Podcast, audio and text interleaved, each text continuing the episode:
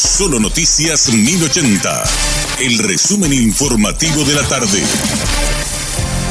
Hola, soy Richard Toñanes y este es el resumen informativo de la tarde. Los cinco hombres detenidos en Colombia en el marco del asesinato del fiscal Marcelo Pecci fueron trasladados desde la ciudad de Medellín a Cartagena. El operativo se realizó bajo una fuerte custodia policial. Estas personas fueron detenidas en la mañana de este viernes en la zona de Medellín, desde donde se dispuso que sean trasladadas. El presidente de Colombia, Iván Duque, se pronunció sobre la detención de las cinco personas por el asesinato del fiscal Marcelo Pecci. El mandatario elogió el trabajo investigativo de la policía para llegar a esta estructura criminal. De Andrews en la ciudad de Washington, en los Unidos, quiero compartirle la siguiente información a Colombia, pero también al mundo. En una operación de trabajo compartido por parte de la Policía Nacional de Colombia, la Fiscalía General de la Nación de Colombia y también con la colaboración de las autoridades paraguayas, hemos capturado a todos los presuntos involucrados, incluyendo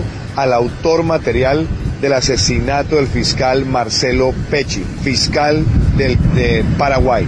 Esta es una operación de inteligencia, de trabajo meticuloso que nos ha permitido llegar a esta estructura criminal y estos criminales serán puestos a disposición de un juez de control de garantías.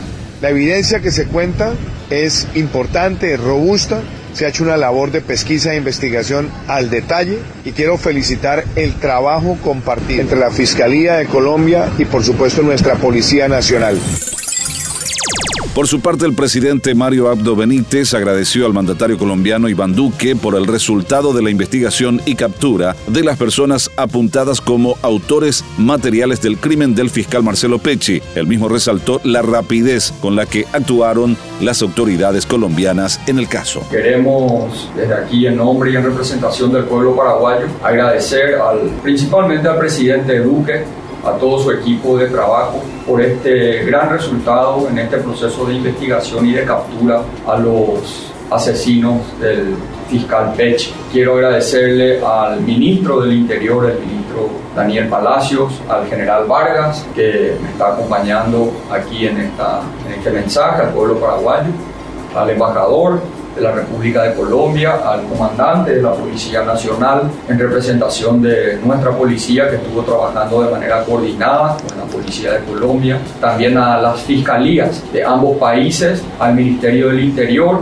eh, que nos representa acá a través de la ministra Cecilia Pérez. Eh, muy agradecidos por esta gran cooperación en este momento trágico que vivió y que fuimos testigos toda la región, no solamente en nuestro país, sino también toda la región por este grave hecho acontecido y hoy damos un paso para resolver este caso. La justicia de Brasil solicitó a Paraguay por tercera vez que remita las pruebas que tiene para acreditar que Jorge Teófilo Zamudio, alias Zamura, es paraguayo y no brasileño en el marco de un pedido de extradición por la muerte del comisario Félix Ferrari. El juzgado ya contestó el pedido atendiendo que la Constitución de Brasil prohíbe la extradición de connacionales y Zamura presentó un acta de nacimiento del vecino país, así como una solicitud de exoneración del servicio militar. Por su parte, Paraguay tiene la partida de nacimiento que acredita que el hombre nació en 1972 en Capitán Vado y un pedido a la justicia electoral. El documento brasileño menciona que es hijo de otros padres y en caso de confirmarse no sería extraditado.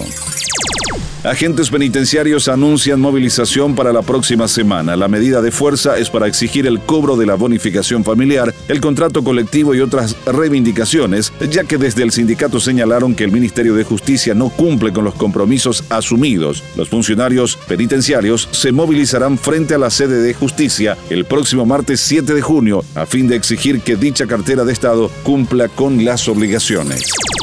Este fue nuestro resumen informativo. Te esperamos en una próxima entrega. La información del día aquí, en Solo Noticias 1080.